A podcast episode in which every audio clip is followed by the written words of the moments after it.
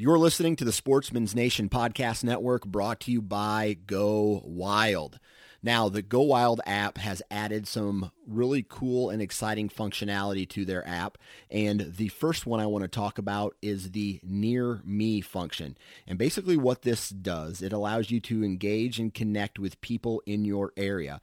You guys can talk about gear, you guys can talk about hunting areas, you guys can talk about what's going on in the woods, and it just allows the users to be more of a community and connect easier. The second part is the gearbox, and what the gearbox is, it is an opportunity for the users to not only see reviews on products and see what the Go Wild community is using in the field, what products they're using, but it also allows you guys to purchase up to 150,000 products. There's a shopping function on it. So check out the Go Wild app. If you haven't downloaded it to your phone yet, you need to, and you can do that at any app store that is currently available. Go Wild. It's an awesome app. Check them out.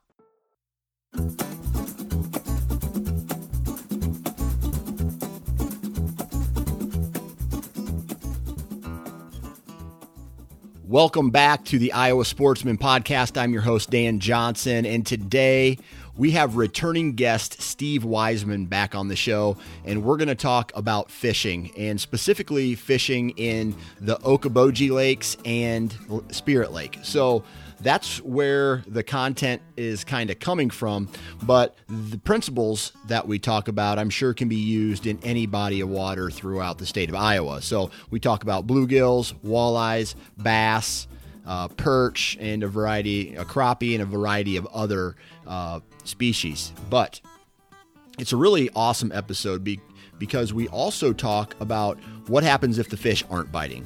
What do? You move to the next spot, you change it up. So I pick his brain. He's been fishing way longer than me. He's a way better fisherman than me. I like to bow hunt. He likes to fish. So I figure, why not get a guy with a lot of experience on to just talk about fishing in general? So awesome episode if you're into fishing.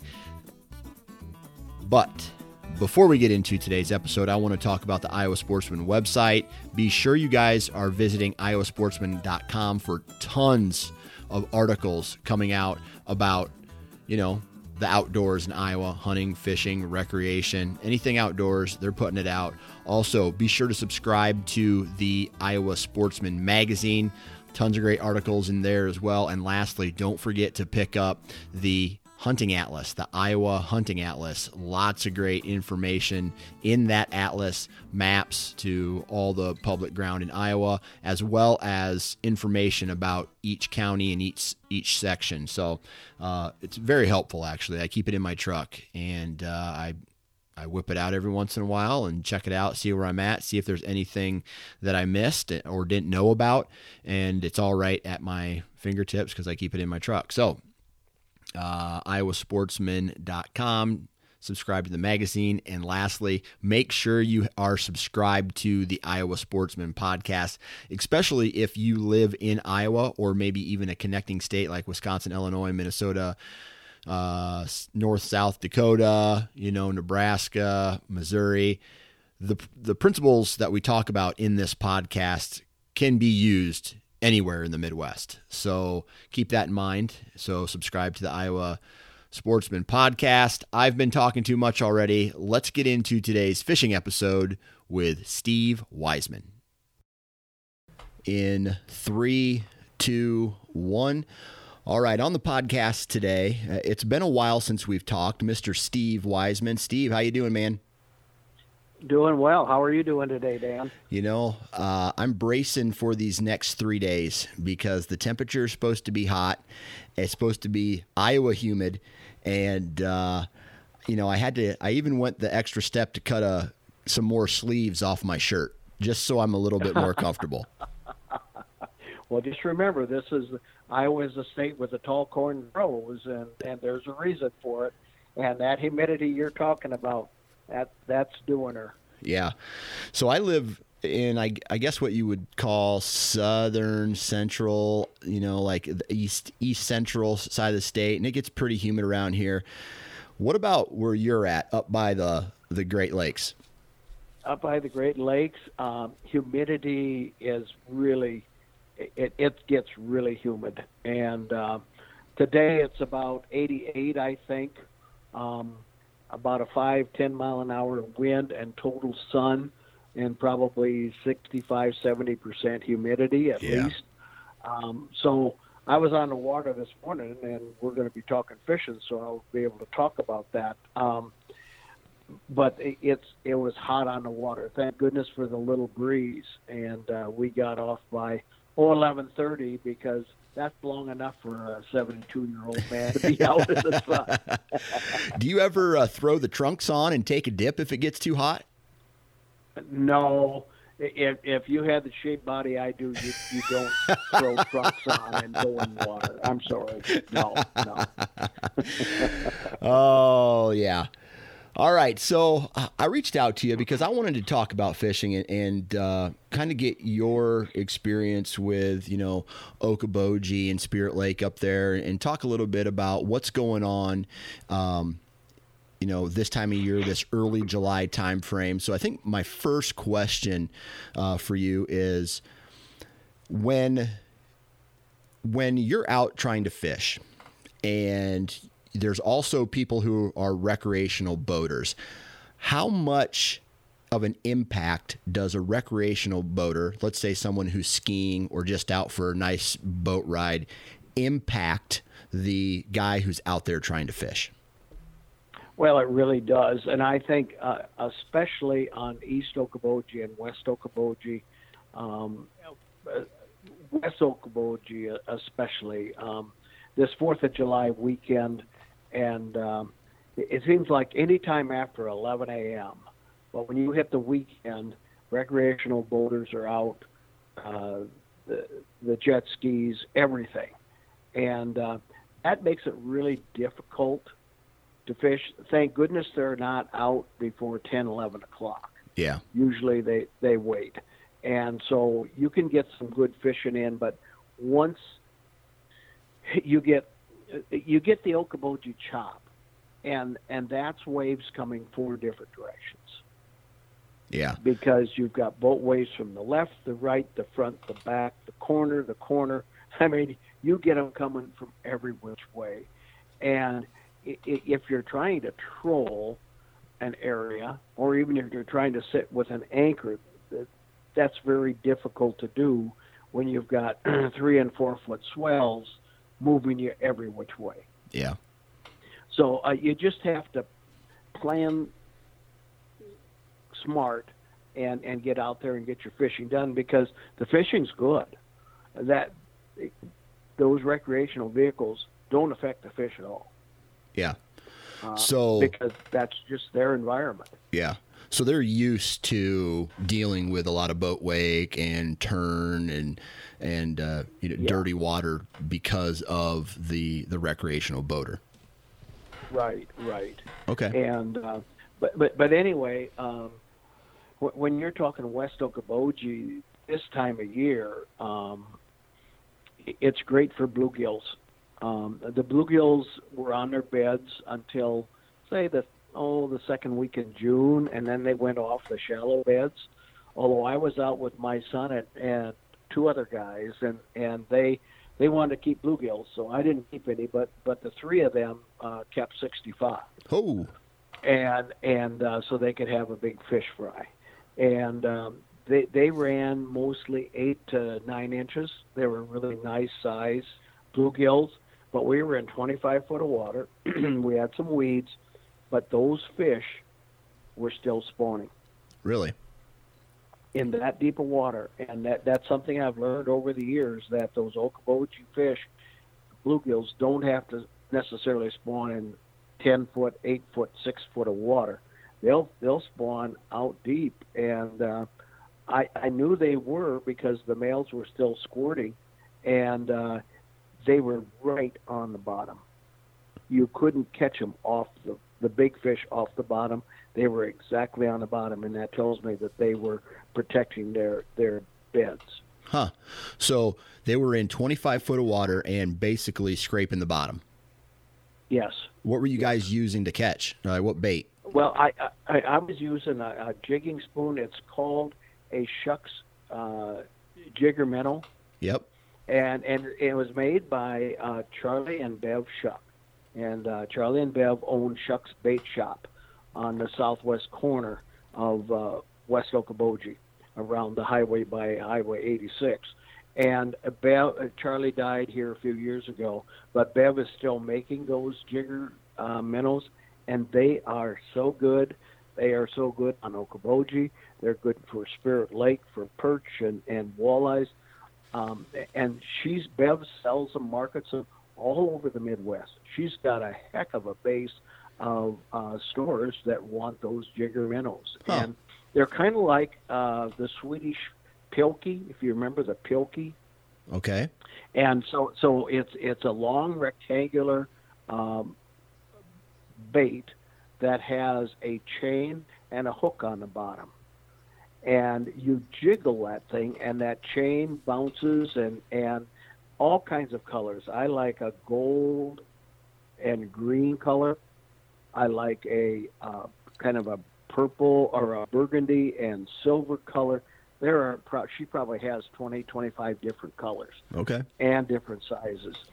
But you put at this time of year, you put a little red worm or a trout worm, or Belgian worm, whatever you want to call it. They're like a garden worm, only they're a lot tougher and a lot more lively. And you buy them at the bait shops. And you drop that down and jiggle that, and that worm is moving, and boy, it can be just lights out. The other day when we kept 65, we probably caught 150. Yeah. And we just fished two spots. You know, you go along with your locator, and you're watching the locator, and you watch the weeds, and all of a sudden you'll see that school of fish, and you just lock on it, and it's either going to be bluegills, or it could be some yellow bass. There's a big yellow bass in West Okoboji, but most likely it's going to be bluegills. Okay. So as far as this time of year, and specifically bluegills, is that their home this time of year, or do they kind of shift back and forth between deeper to middle to shallow water? They've actually kind of moved out to the deeper weed lines, weed beds, and on west, that's in 20, 25, maybe even 30 foot of water. And sometimes they're over rocks with weeds. I have a student that I had 25 years ago in school that is a diver over here, and he's posted on Facebook some of his diving experiences. Oh my gosh, is that fun. He'll be down in 30 foot of water, 40 foot of water on west, and you see what's down there. You see the rocks, and you see just kind of the rubble that's down there, and you see the bluegills, you see the bass, you see walleyes, and those fish aren't scared of a diver. Huh. That's interesting. They just don't. Yeah, it really is. It really is. And so it's really fun because the water's so clear on west. Okay. And matter of fact, this is a side story, but Calvin Grosner is the son of John Grosner, who is a guide up here. And about 3 weeks ago, he had just gotten his diving licensure, or whatever you call it. And this guy wanted to dive, and Calvin went with him as a buddy thing. And the guy was down in the water in about 30 foot and had a seizure. Huh. And he lost that mouthpiece, and Calvin rescued him and swam with him 100 yards back to shore and did mouth-to-mouth to keep him alive until the EMTs made it. That's quite something for an 18-year-old kid. Yeah, I think I heard that story on the news, to be honest with you. Yeah. You might have. Yeah. Huh. So. Yeah, so that was quite a deal. But anyway, so I watched my one of my former students. His dive shoots are just awesome. Cool. Just awesome to watch. Cool. But in regards, but anyway, water is really clear on west anyway. Yeah. I mean, even in the summer when it greens up on other shallower lakes, you're still going to be able to see 15, maybe even 20 feet down. Yeah. And so it's clear. And so, but those fish and those bluegills will actually move out, and they may suspend over 60 foot of water. Okay. In 30 foot. And I've caught them that way before, where you're just motoring along looking for fish, and you see this school of fish at 30 feet, and you drop it down, and bingo, there they are. But they're kind of moving around, so it's kind of tough to stay on them. Yeah. So, are they suspended typically by structure of any kind, or is it typically just like the flat bottom where you're going to find these fish? I think they acclimate to structure too. Like I mentioned, the rocks and the weeds, the weed lines, the weed beds, they acclimate there because that's where their food is. Yeah. You know, but they do go off. Say they're in 30 foot of water and they move out. Lots of times they'll just go out into 50, 60 foot of water in that same 30 foot. Where they were when they were along the weed structure. Okay. So this time of year, other than the bluegills, are people finding success with other species like walleye or crappie or bass? Yes. Matter of fact, we were bluegill fishing, like I said last week, and my son threw out a slip bobber and a leech. Because here a couple of years ago, he hooked into a 27-inch walleye while we were doing this. Dang. And so he always throws that out looking for that walleye. And he had caught some nice bluegills because the little bluegills will stay away from those bigger leeches. They won't be as aggressive. And anyway, the bobber goes under, and he sets the hook, and he said, no bluegill. Got it in. It was a 22.5-inch smallmouth bass. Whew. That's a big bass. What did it weigh, like 3.5? I think more than that. I think it was pushing 5. Wow! It was a beautiful fish. But smallies and largemouth bass, people on the Okobojis and even on Spirit, they're always fishing the weeds or they're fishing the docks. Yeah. You know, West Okoboji has all these wood docks. And those docks go out into 10, 12 foot of water. And so you've got bass that are sitting around that wood structure. And they're feeding on little fish and stuff like that. They're resting under the boat hoist. They're under the shade of the dock. And those persistent bass guys will catch lots of bass doing that. The walleye bite, I will say, on Big Spirit this year has probably been the best I have ever seen it. Really? Ever seen it. Yes. Why do you think that is? I think because the numbers, the year classes are set up so well right now. The food in Big Spirit, there's all kinds of spot-tailed shiners. You've got little baby perch, baby bluegills, crappies, and stuff like that. And there's a huge abundance of food. And these fish are fat. Matter of fact, we were out this morning, a friend of mine. I've got the best of both worlds. He's got a pontoon. My friend has a pontoon on Big Spirit. I have a pontoon on East Okoboji. So if the bluegills are biting, we take my pontoon and go bluegill fishing. If the walleyes are biting over on Spirit, we take his. And we went this morning, and we caught our 6 walleyes that were under 17 inches. We caught 8 slot fish that were between 17 and 22. We caught 3 or 4 that were probably 9, 10, 11 inches. We caught 10 perch. We caught a pumpkin seed. We caught a bluegill, and we caught a crappie. What's a pumpkin seed? It's a variety of sunfish. Okay.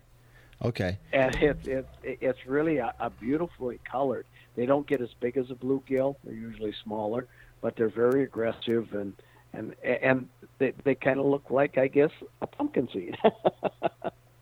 But anyway, we were fishing, get this, in 6 to 8 foot of water, right over the weeds. And those fish would come out. One time I had one rod in a rod holder. The other one was by my leg at the back of the pontoon. And I saved the rod from going out. That fish hit so hard. Yeah. In that shallow water, they just, oh my gosh, they hit it hard. Yeah. But anyway, we were using spinners and a leech or a nightcrawler. Nightcrawler was working best. We're using a double hook because those perch peck and peck and peck. And so we'll use half a nightcrawler, and that way we can lots of times catch them on that second hook. Okay. So, but the walleye fishing on Spirit, just to kind of finish this out, has been incredible. And you've got, I know of Shane Aiken, who's a guide here. He's had 100 fish days. Oh, wow. Yeah. And some guys are jigging over deep rocks. Yeah. Some guys are pulling lead core and crankbaits out in the basin in that 22, 23 foot of water, just going. Some guys are using bottom bouncers and fishing that deep with spinners and crawlers or leeches. And then we were doing stuff in the shallows over the weeds, and it's just a great walleye fishery right now. And of course, you have to throw back anything between 17 and 22. Yeah. But that has helped. At one time, it was a 14-inch minimum, and it seemed like all you could catch were 13 and 5/6, 13 and 7/8, 13 and a half. So we have the different depths that we can be fishing these walleyes on Big Spirit, and a lot depends too on if it's windy. You know, Big Spirit is a big dish, and if you have strong winds, that can affect. You can't just fish the whole lake. A 20-mile-an-hour wind is going to cause issues on one side of the lake for sure. But there are weeds and weed beds all across the lake, and to say you need to go try this weed bed, well, you got to try the weed beds because I talked to a friend of mine that's on another set of weeds on the west side of the lake, and he's been catching them there. And so you just got to find your area to try it. And if there are really good bait shops up here that are able to give good help on where you can find these fish. But one thing about the walleyes on Big Spirit, they are very healthy right now. As I mentioned, we've got good bait fish and everything. There are satellite lakes too, like over at Lake Park, Silver Lake. That has been a really good walleye lake. Tuttle Lake, which is on the Minnesota-Iowa border up by Dolliver. That thing's 4 to 5 feet deep. It's been producing walleye since April. And I'm not sure about this week, but even as of last week, guys were crankbaiting and just pulling. There's no depth change. It's just a basin, and you just go. And they've been catching beautiful fish, a lot of 17, 18, 19-inch keepers. And then every once in a while, a big 24, 25-incher. So there are great walleye places to go in addition to Big Spirit. But Big Spirit has kind of been the go-to place over the last several years, and this year has really been outstanding. Yeah. So is there a higher percentage place to catch walleye out there than another? Like, if you only could go one place and do one thing for 1 hour on the lake, where are you going and what are you doing? And the reason I'm asking this is just for, you know, for someone who doesn't have the information that you have for their best chances to catch a walleye. Yep. boy. For this time of year, the way things are going right now, if you don't know spots, to me, fishing the basin of the lake with lead core and crankbaits, and you just go. You're not necessarily working structure then. You're just working the basin, and so you've got marauding fish out there. Yeah. And you're going to catch perch too. These perch are being really aggressive. When we'll talk about that in a little bit, but that's what I would do because you're covering so much ground. Yeah. And when you run these crankbaits, you don't have to have them ticking off the bottom. You know, the walleyes will feed up, you know, and since you're probably moving at 2.5 miles an hour, maybe even faster, it's going to be a reactionary bite. It's got to be the color. It's got to be the wobble. It's got to be all of that, and they'll react strike. Even on a day when they may not be hungry, it's going to be a reactionary strike to something that flash or that movement. So I would do that. If you're a jig fisherman, I would take, like, off of Stony Point. That is a very rocky point on the east side of the lake, kind of the northeast side, and it's got lots of rocks, and it's got weeds, and it's got humps, and all those things. I would work that area. Right now, I'm just into this weed bite. I mean, that's so good right now that I'll do that. But each weed bed's a little different, and you got to know the weed beds you're going to be on and stuff like that too. But so that, I don't know. Did I do one spot, Dan? No, I mean, you answered the question, right? I mean, let's be honest. If someone's not having luck in one spot, they're going to go move, and they're going to move. You know, it doesn't take an expert fisherman to figure that out. So my next question, and I want you to answer this question in a general term. And what I mean by that is, let's try to leave the species out of it for a moment. And if you want to use an example of a species, you can. But what happens when you're out there and all the conditions seem good, but the fish just aren't biting, right? What is your strategy at that point to try to change things up to get them to bite? Well, I'll if I've tried different spots, doing what I've been doing, and it's not working, then I've got to change tactics. And I love to do slip bobber over rocks by the weeds. I love to pull over weeds with spinners.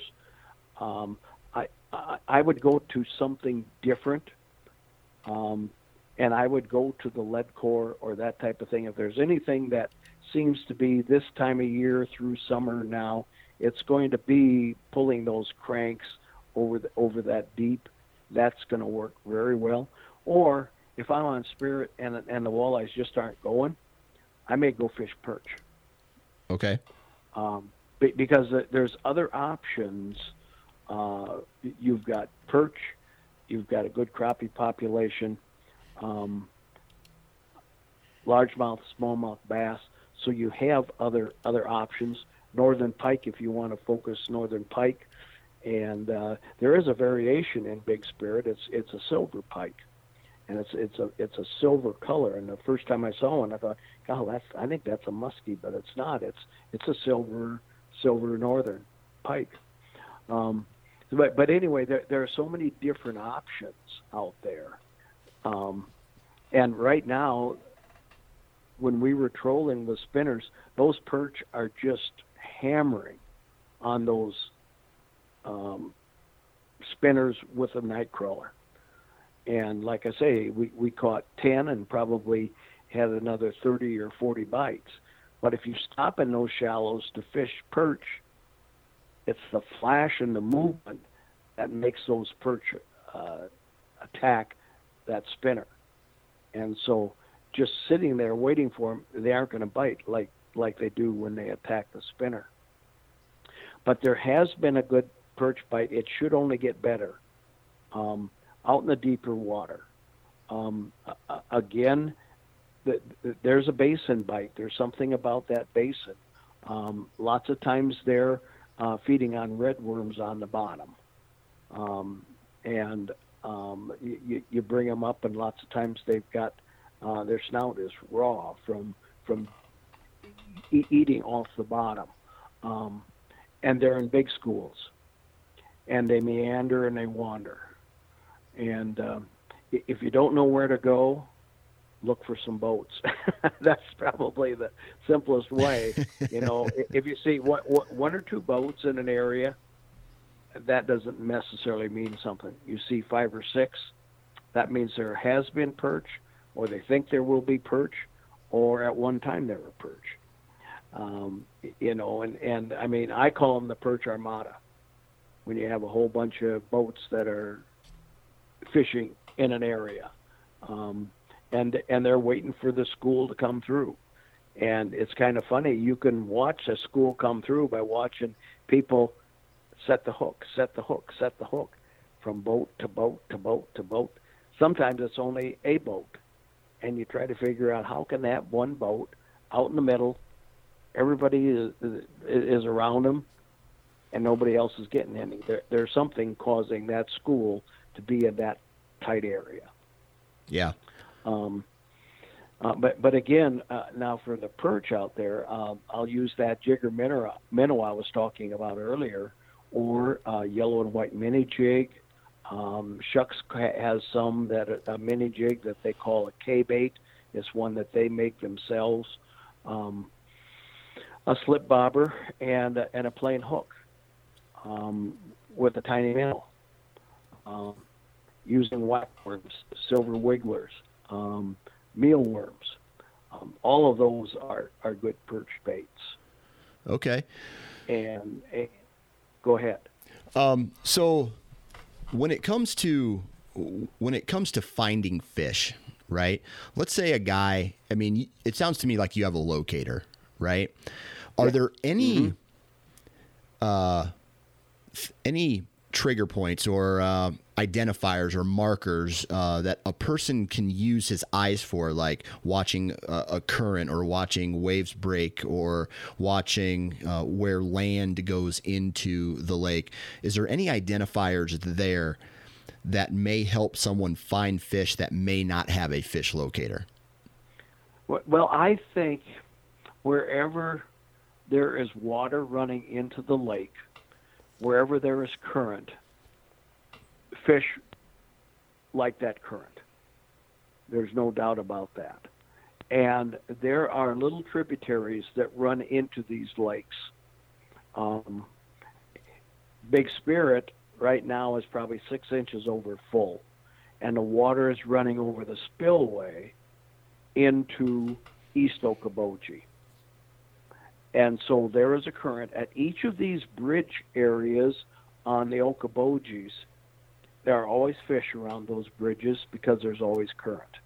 Yeah. A little tougher to fish because people are coming in and out of those bridges, under the bridges with their boats. So that makes it a little tricky, you know, unless you're fishing in the evening or early morning.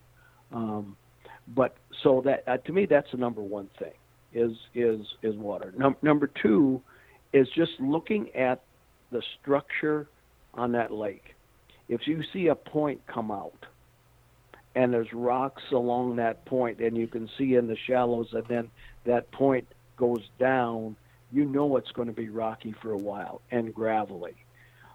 If you see some weeds along with that, most likely there will be fish because weeds will invite little small fish for protection, which brings the big fish, which brings the bigger fish, you know. And so, you know, I would look for something like that.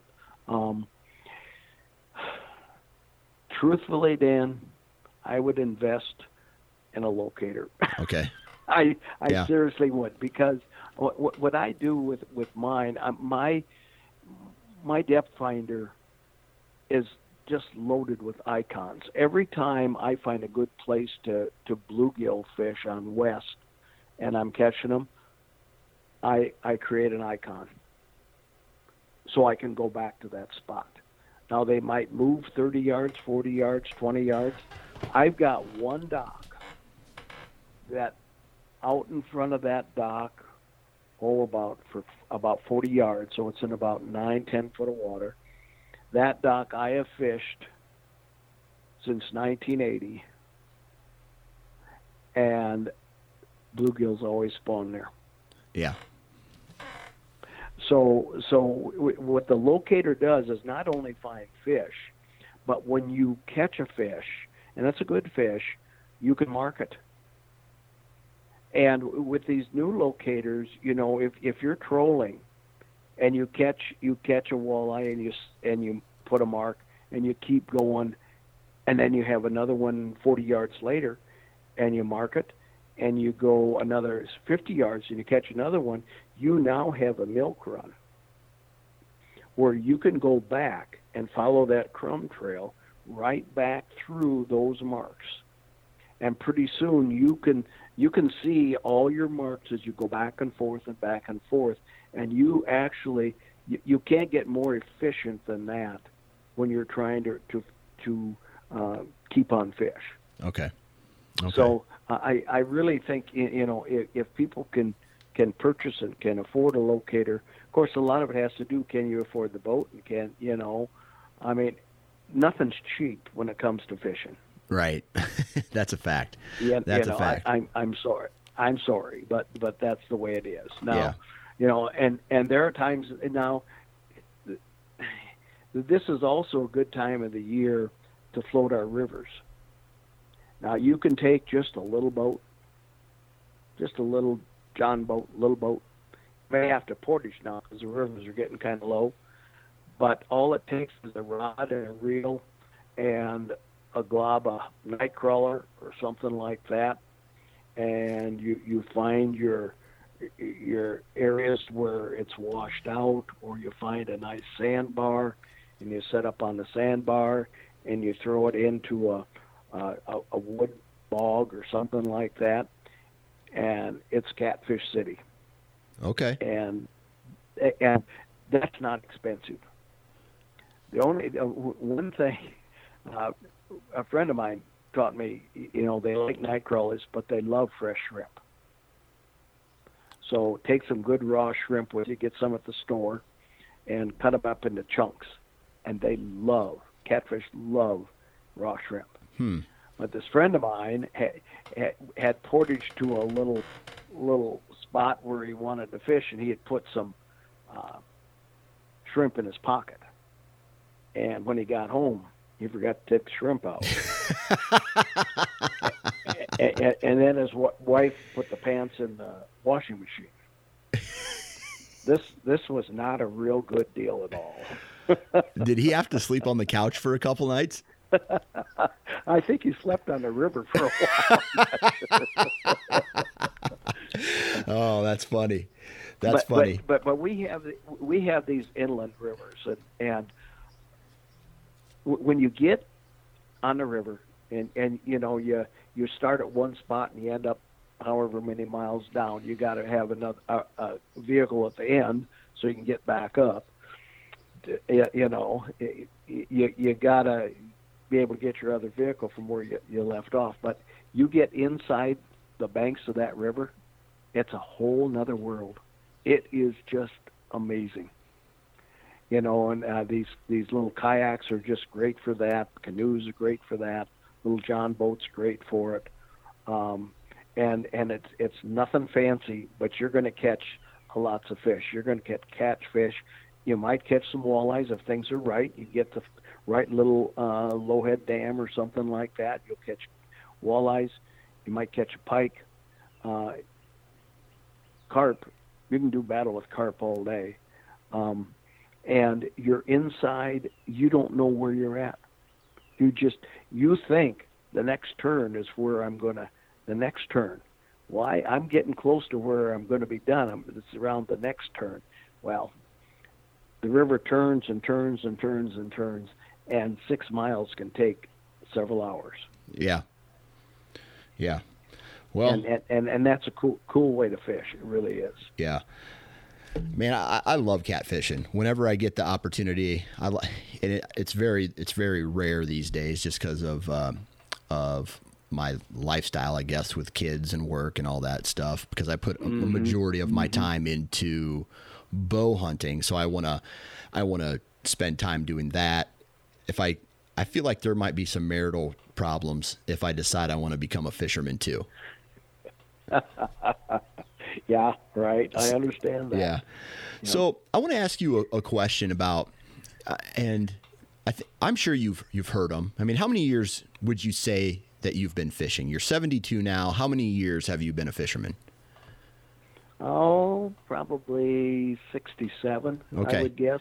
67 years as a fisherman.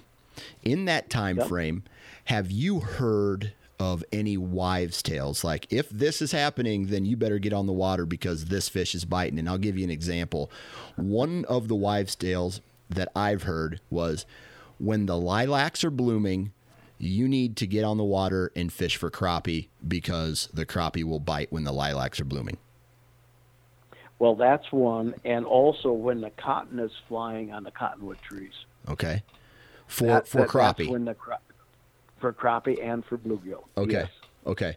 Any other tales for walleye or catfish? You know, or if the wind's in the west, the fish bite the best. Okay.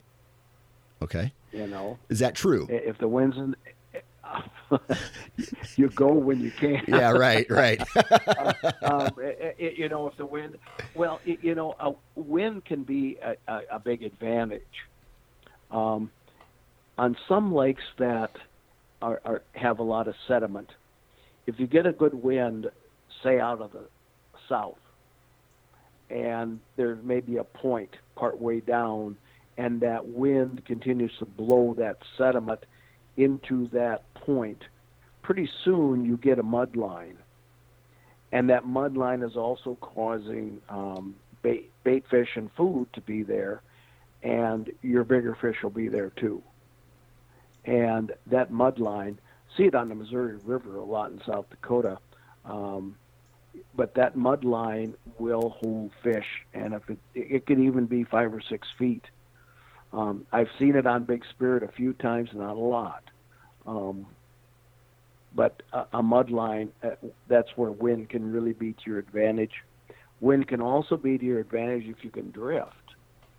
And if you can drift, you say you're drifting spinners, and you can drift about a mile to 1.1 mile an hour. And you're drifting, and you just let that rod in the rod holder, and as that boat rocks with the waves, that causes a unique movement to that bait down below.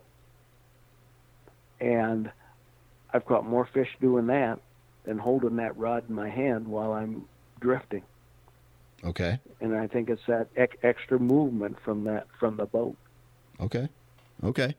So this time of year, you mentioned, you're kind of all over the place. It sounds like you've fished for walleye already in the past couple days. You fished for bluegill in the past couple days.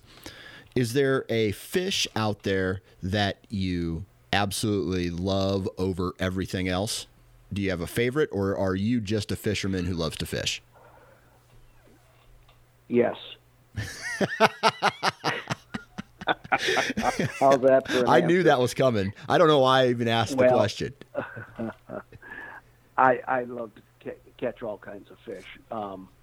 But if there's one, I think it's a bluegill, because ounce for ounce, nothing fights as hard as a bluegill. And they will readily bite, but they'll also humble you, because at times they won't bite. And you can catch them more year-round, I think. In clear water, it's awesome to be able to see them and catch them. So I guess they're my favorite, but Right now, walleye, perch, yellow bass. We have yellow bass in the lakes up here, and there are in a lot of lakes in Iowa. Not necessarily native, but we have them, and we have some monsters up here that are in that 11, 12, 13-inch range, and that's a heck of a fight. When you have a yellow bass hit, it's rod jarring, and so they're a lot of fun. Yeah. So I guess to me and if you're going to fish all the different species, you kind of have to have, and I'm not patting myself on the back, but you have to know what you're doing, kind of. Yeah. You know, or go out with a guide to help show you, and then you can replicate that. I had a friend of mine that's a guide, and he had some friends that wanted to fish walleyes at night on West Okoboji that month of May. Okay. And so they asked him questions. And so he told them how fast to go, what colors to use, what size to use, and how deep to go. They came back, and he said, "How'd you do? We didn't catch anything." Why? Well, number one, they weren't at the right depth. Instead of being at 8 to 10 foot, they were at 10 to 12 foot. The fish weren't there. They went, say, 1.8 miles an hour. He had told them, go 2.2. So those little things like that, you either learn on your own by guess and by gosh, or with a friend who has done it before, or with a guide, so that you have a base to start with, so that you can then go.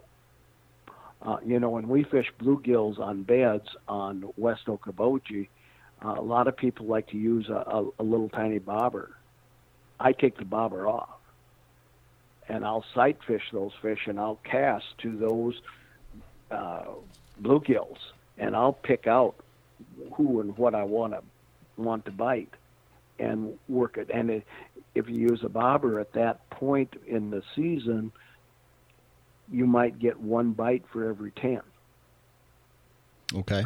And I had a friend of mine that used a little 1/64 ounce regular leadhead jig. I used the tungsten, and I could get down and into the beds, and he was still floating, and it was 10 to 1. The next day, well, I gave him some tungsten so he could start catching them, but there's a difference. Same size bait, with the same bait on, but it didn't fall the right speed to be able to get to those fish. Huh, that's interesting. You know, and the same can hold true for largemouth bass, smallmouth bass, northern pike, walleye. I mean, there are many ways to catch the fish that you want to target. It's what you feel confident with, and it's what is working. Yeah, absolutely. I'll tell you this. My favorite fish to catch, I don't know why. Maybe it's because my past experience with them has been so fun, and it's smallmouth bass on the Mississippi River. And oh god, man, I'll tell you, just throwing a top water early in the mornings, right on some of these mud banks or some of these rock banks where they're going in hunting for shiners. Yep. It's some of the funnest, best fighting fish that I've ever had. I call them the bicep of the river. And so I myself love catching smallmouth. Now, We're getting ready to wrap up here, but you told me before we started recording, you had a story that you wanted to tell me about cane pole fishing. Yes. Well, I've known Jason Mitchell for a lot of years, and he's a great fisherman, has a great show up there out of Devil's Lake, and he goes all over the Midwest, and he's on the Fox Sports Network and stuff, And then there's Kevin Paul, who is a guide out of Clear Lake. And Clear Lake has a nice set of reeds, pencil reeds and stuff like that, and a pretty good base of crappies right now. But you can't get into these weeds very well, and if you do, you're going to break down and kind of destroy that reed bed. So he had Jason come down, and they did a show. If you want to watch it, just Google cane pole crappies, and you'll get Jason Mitchell and Kevin Paul. They used 20-foot fiberglass cane poles, and they dipped. Yeah, is what they did. They moved up, and they got at the edge of that mat of reeds, and then they reached out and they dipped into little spots that were the size of maybe a foot around or 6 inches or whatever. And they were using minnows because that's kind of what they were going on, just a little jig and a minnow, and they'd dip it down, and they'd hold it there and jiggle the end of that cane pole, and then the end of the cane pole would load up just a little bit, and Kevin would say, you got to wait until they get it in that big old paper mouth, and then set the hook. Now, when they set the hook, everything was done above water. They would pop that crappie out. The crappie would come walking or flopping across the top of the reeds and into the boat, because you could not pull them through. You'd never make it. And they didn't use a bobber because a bobber would get caught up on those reeds too. So it was straight cane pole, a little jig, a minnow, and dipping. Yeah. Yeah. I'll be honest. I've seen more people with cane poles just driving around taking my kids to state parks recently than I have in the past. So it seems like it's growing in popularity a little bit. I think it is. I think it's kind of a renewal. Yeah. Cane pole, that's something from 100 years ago. Yeah, absolutely. The old bamboo cane poles, Yep, yep. But again, it's an art. Yeah, it is. I've watched those guys, and it's 20 foot is long. Yeah. And that takes muscle to do that. Yeah. To reach that way out there and jiggle it and then pop that fish out and bring it back in. I mean, you can't just say, I'm going to go throw a cane pole out. That doesn't do it. Yeah. And they only had like 3 to 4 foot of line on the end of that cane pole because they weren't going to play them. They were going to horse them out of there. Yeah. Huh. And so it was and they were catching 12 to 14 inch crappies. I wonder if that's something that would teach kids how to fish better. Not teaching them how to cast right away, just throw, reaching a small cane pole out there, dipping a little worm or a lure and letting those bank fish. I think so. Yeah. Huh. I think so. And if you can get on a dock, and a lot of these lakes and stuff have docks now, fishing docks, where people can go and you can do exactly what you're talking about. And these docks, again, provide habitat, provide shade, and so you are going to attract fish to those areas. And and even, like you say, bank fishing. My father-in-law's older brother had a mentally handicapped son, and Tom was a fishing fanatic. He would sit by the hour, and we would go out to the Missouri River, and they would take a long cane pole and a big bobber and put a chub on it and help Tom get it out there, and Tom would sit there by the hour. And I tell you, that kid caught more 5 to 10 pound northern pike. Oh my gosh! You didn't know, how does that rod do that break? Yeah, Yeah, man, that's awesome. But Tom taught me a very valuable lesson about fishing, and that's patience. Yeah, That's a fact. You know, too often we don't catch something in 5 minutes. We got to move. We got to do this. We got to do that. Well, let's kind of analyze the situation and you know, if the fish are here, let's see if we can get them to go rather than just hopping and hopping and hopping. Yeah. Yeah. That's the truth, man. That's the truth. I fall under that category, believe it or not, of they're not here, let's go. Or they're not biting, let's go. You know, and not switch it up a bit on them. But, well, I tell you what, Steve, I really appreciate you taking time out of your day to hop on and chat with us again.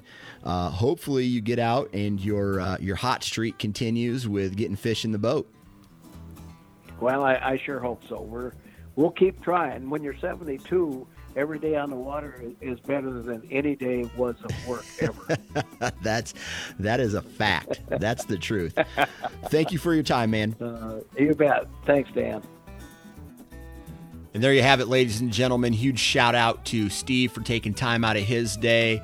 I mean, he's retired, so the only thing he's doing is fishing anyway, but thank you very much for taking time out of his day to hop on and chat with us. Thanks to all of you for listening, and be sure to check out iowasportsman.com, the Iowa Sportsman magazine, and subscribe to the Iowa Sportsman podcast. Hopefully everybody has a very safe 4th of July, and don't overdo it. Stay safe, and we'll talk to you next week.